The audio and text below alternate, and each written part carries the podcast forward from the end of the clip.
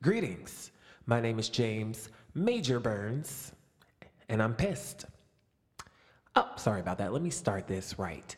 Greetings. My name is James Major Burns, and this is the third degree with me, James Major Burns. So I'll get into some things. You know, I'm in Shrek, the musical, lacomedia.com, Springboro, Ohio. I'm Donkey. Come find me. Come see me. Uh, you know, I'm doing Dreamgirls. I'll be Jimmy Thunder early. Youngstown Playhouse, open September 6th. Google, Facebook, The Youngstown Playhouse, hosted, directed by yours truly, Trevelle Maurice, my fiance. And again, this is a safe space and outlet for myself and others to speak on things going on in our lives and our world. Here we get a chance, and you get a chance to see what's behind the mind of the creative versus what people see and think, because what you see ain't always the truth. And here we get to share, learn, and laugh and love together. So, moving on, I'm gonna make this short and sweet. I started off saying I'm pissed because I am pissed. Dear Ohio, I can't stand you. These roads are destroying my car. I don't know how the rest of the nation looks. I don't know how your roads look. I don't know if your potholes are actual creatures that grabs your car with their bare hands and pulls it into the ground and throws it and shakes it and rumbles it. But here in Ohio, our potholes have hearts and brains. They are physical beings. They are here to take us out. We are under attack. So, hmm, I'm in Springboro, Ohio, which is almost four hours away from my hometown, Youngstown. I visited my fiance and some friends this past week, and um, on my way there, I must have hit a pothole, or a pothole must have snatched me and punched me. And on my way back, before I left, actually, I noticed that a part of my grill on my car was missing. Now, I haven't run into anything, y'all. If I did, I would say it. I've hit things before but I did not this time.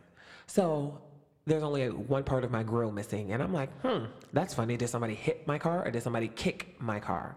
Anyways, so on my way back to Springboro, Ohio, I was about 25 minutes away, 30 minutes away, and I just heard this noise. And every time I hear a noise in a car, I freak out, I panic because all I see is dollar signs, dollar signs, dollar signs, and at least three digits as far as price.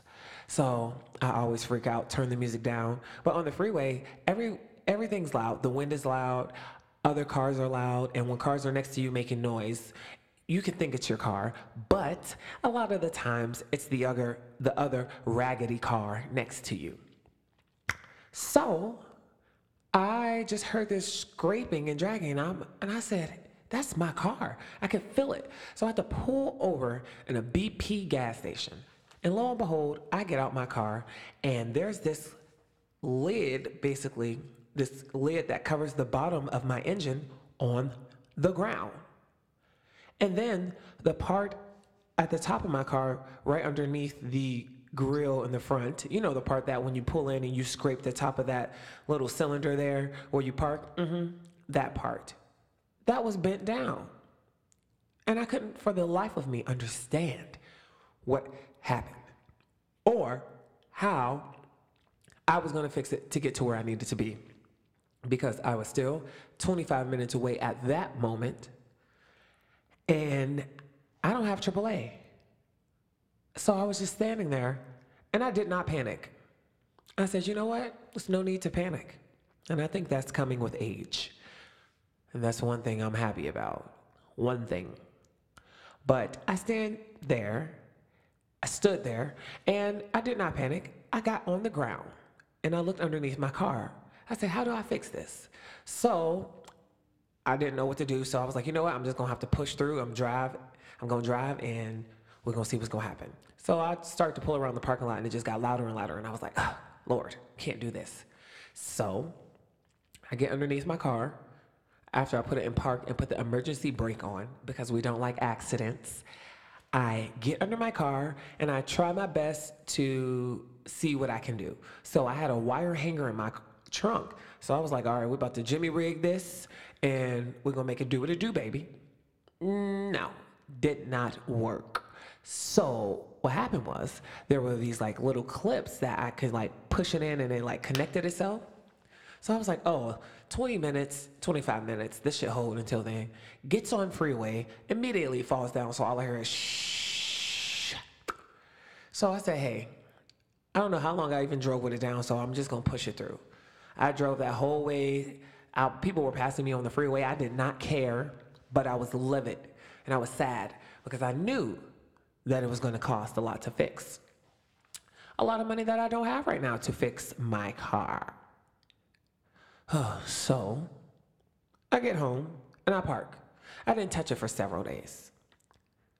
So last night I decided that, you know what, I'm gonna go to Walmart. I'm gonna get some of those little um, plastic tie things or like a bungee cord. I don't know how to do all of that stuff, but I was going to do it myself.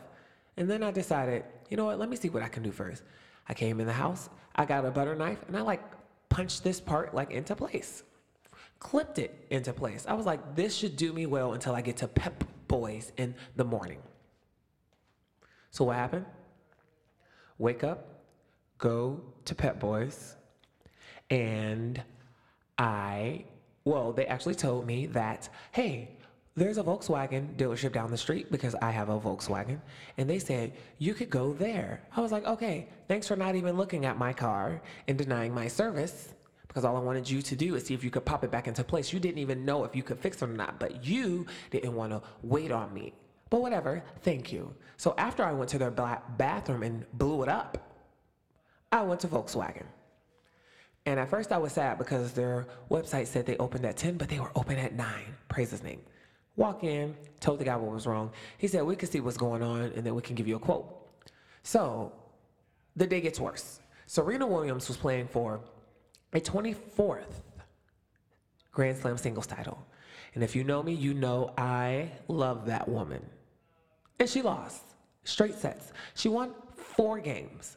And I was pissed. I was livid. I was destroyed. I was devastated. I couldn't believe it. I wanted her to win with everything in me. And she lost. So I will have to get over it. And I just have to understand that, you know, sometimes she loses and it's okay with me. But, um, you know, sometimes we have to get past things like that. And I'm not on Serena's team. She doesn't know me, but it, broke it broke my heart. I was like, oh, not really as much as it used to, but it really destroyed me a little bit.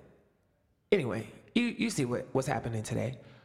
So I had to deal with that. She lost so fast. Now, understandably, she's playing to be which she already is, the greatest tennis player of all time. And especially on the female side. Fun fact until Serena reached 23 Grand Slams, which equaled Steffi Graf's record, everyone always said 22 Grand Slams most of all time, Steffi Graf is the greatest. Soon as Serena hit 22, they're like, oh, well, if she's going to break that, she hit 23. Now they're like, oh, well, 24 is the greatest ever. Margaret Court has the record. Mm. Well, Serena's out here playing still, so we still have time. Whether she gets that number or not, she'll always be the greatest to me. I love you, Rena. We're going to keep marching on Serena's army. Back to Volkswagen. So we go to Volkswagen, and well, I go to Volkswagen. I'm sitting there. They come back out to me and they say, Hey, we got a quote. I said, All right, what is it? 500 plus dollars. No, thank you, sir. I don't know who you think you're looking at or talking to, but that is not in my vocabulary. And I do not play these games. So I went outside. They had pushed a clip in on my car. So I was like, oh, everything's cool. At least I can make it home. Get down the street. Bam, everything falls again. So I had to go to Walmart and walking around in Walmart looking like a sad puppy dog. And then I finally decided that, you know what, I'm not gonna get these bungee cords. I'm not gonna get this other stuff. I wouldn't even know how to connect it. I don't want it to pull the front of my car down even further. So you know what I got? Some duct tape.